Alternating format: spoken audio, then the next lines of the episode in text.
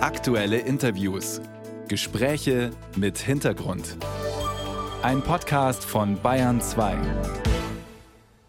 Zwei Tage lang hat sich der Bayerische Ministerrat am Tegernsee zusammengesetzt und daraus wurde ein Wochenende mit vielen Zahlen und einer fertigen Planung. Es ging darum, sich über die Einnahmen und Ausgaben der kommenden zwei Jahre Gedanken zu machen. Doppelhaushalt 2024-25. Mit dem Ergebnis, trotz rückläufiger Steuereinnahmen und einer schlechten Wirtschaftsprognose will die Staatsregierung in diesem und auch im kommenden Jahr deutlich mehr ausge äh, Geld ausgeben. Insgesamt 150 Milliarden Euro und davon soll auch einiges investiert werden. Wie es um die bayerischen Finanzen, also um unser aller Geld steht, das kann uns jetzt der zuständige Minister beantworten. Albert Füracker, zuständig für das Finanzressort im Freistaat. Guten Morgen, Herr Minister. Schönen guten Morgen. Erklären Sie uns mal, was wir als Laien nicht verstehen. Die Steuereinnahmen gehen zurück, die Wirtschaftsprognosen sind schlecht, alle reden vom Sparen, aber Bayern will mehr Geld ausgeben. Wie passt das zusammen? Ja, die Steuereinnahmen gehen zurück im Vergleich zu dem, was man sich vor Jahren erhoffte. Aber die Steuerschätzung ist unsere Basis, unsere Grundlage, die mache nicht ich, sondern Experten im Land. Und anhand dieser Steuerschätzung äh, legen wir quasi die Grundlage für unsere Haushaltsplanung. Und insofern, wenn die Steuerschätzung des Novembers, also das ist erst ein paar Monate her, eintrifft, dann ist unsere Haushaltsplanung vollkommen zutreffend. Das heißt, Bayern muss nicht sparen? Sparen ist äh, der falsche Begriff, denn Sparen würde ja bedeuten, wir nehmen etwas weg von dem, was wir jetzt schon haben. Laut Steuerschätzung ist das im Moment für uns in Bayern noch nicht erforderlich. Wir können nur nicht so viel ausgeben, wie sich das manche vorstellen würden, und die sprechen dann schon immer vom Sparen. Insofern haben wir viel an Investitionen vor und das ist ja insgesamt gut fürs Land. Mhm. Dann sprechen wir mal äh, darüber, äh, wofür das Geld ausgegeben wird. Da ist eine Zahl ganz interessant. Fast 40 Prozent der Ausgaben sind für die Beschäftigten des Freistaats vorgesehen. Das klingt nach einem gigantischen Beamtenapparat, nach aufgeblähten Ämtern. Warum liegt Bayern da im Durchschnitt deutlich über den anderen Bundesländern? Ja, es ist so, dass wir im Vergleich mit anderen Ländern was die Besoldung anbelangt, seit vielen Jahren jetzt an der Spitze liegen. Und äh, wir haben immer die Tarifabschlüsse auch auf die Beamtinnen und Beamten übertragen. Das werden wir auch in diesem Doppelhaushalt tun.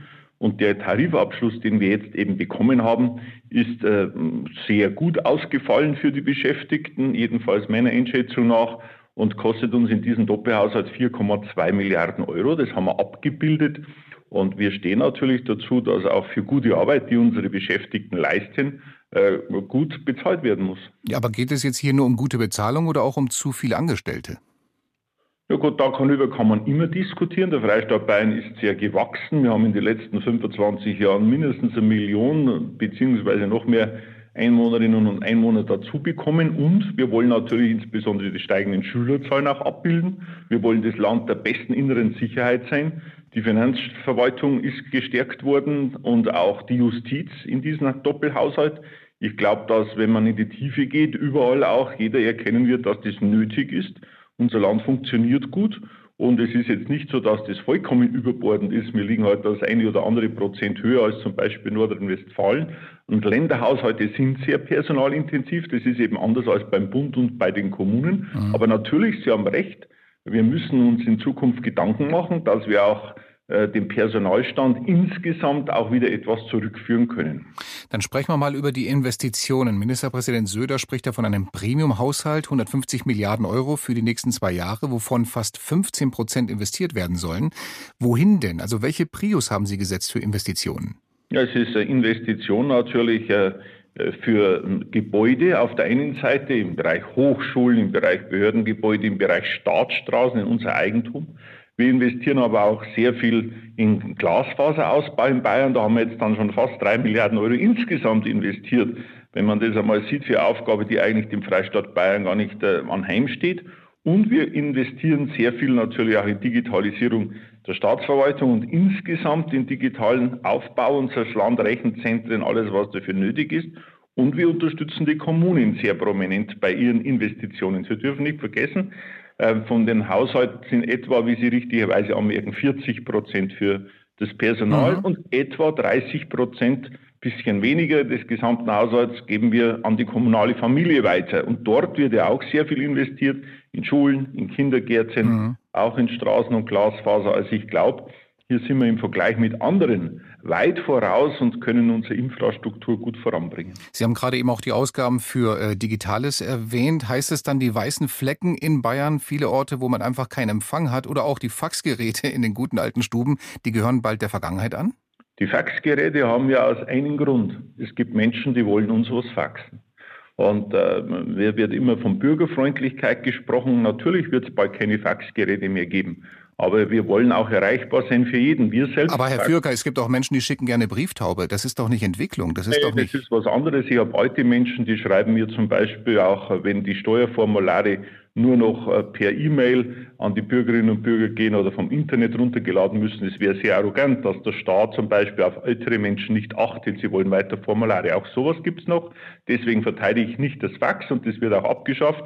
Aber ich will nur mal mit dem Gerücht aufräumen, dass wir hier so besonders am Fax hängen. Das hat auch mit Bürgerservice zu tun. Okay. Wir haben beim Glasfaserausbau in den ländlichen Räumen in den letzten Jahren ein Niveau erreicht, wie kein anderer ländlicher Raum in ganz Deutschland, weil über 90 Prozent der Menschen im ländlichen Raum haben jetzt schnelles Internet.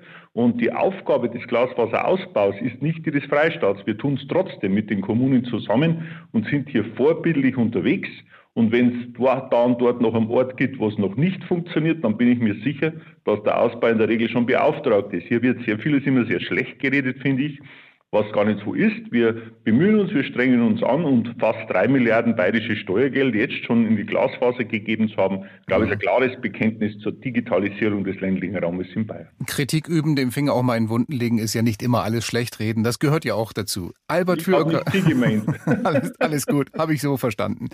Albert Fürker war das Bayerns Finanzminister zum geplanten Doppelhaushalt für 2024 und 2025, der insgesamt 150 Milliarden Euro umfassen soll. Ich wünsche Ihnen einen schönen Tag und äh, ein ein gutes Händchen mit unserem Geld. Wir werden beobachten, ja. wo es hinfließt. Dankeschön. Passen Sie gut auf. Ich versuche es auch. Also mal zusammen. Unser Job. Danke Ihnen. Ja. Wiederhören.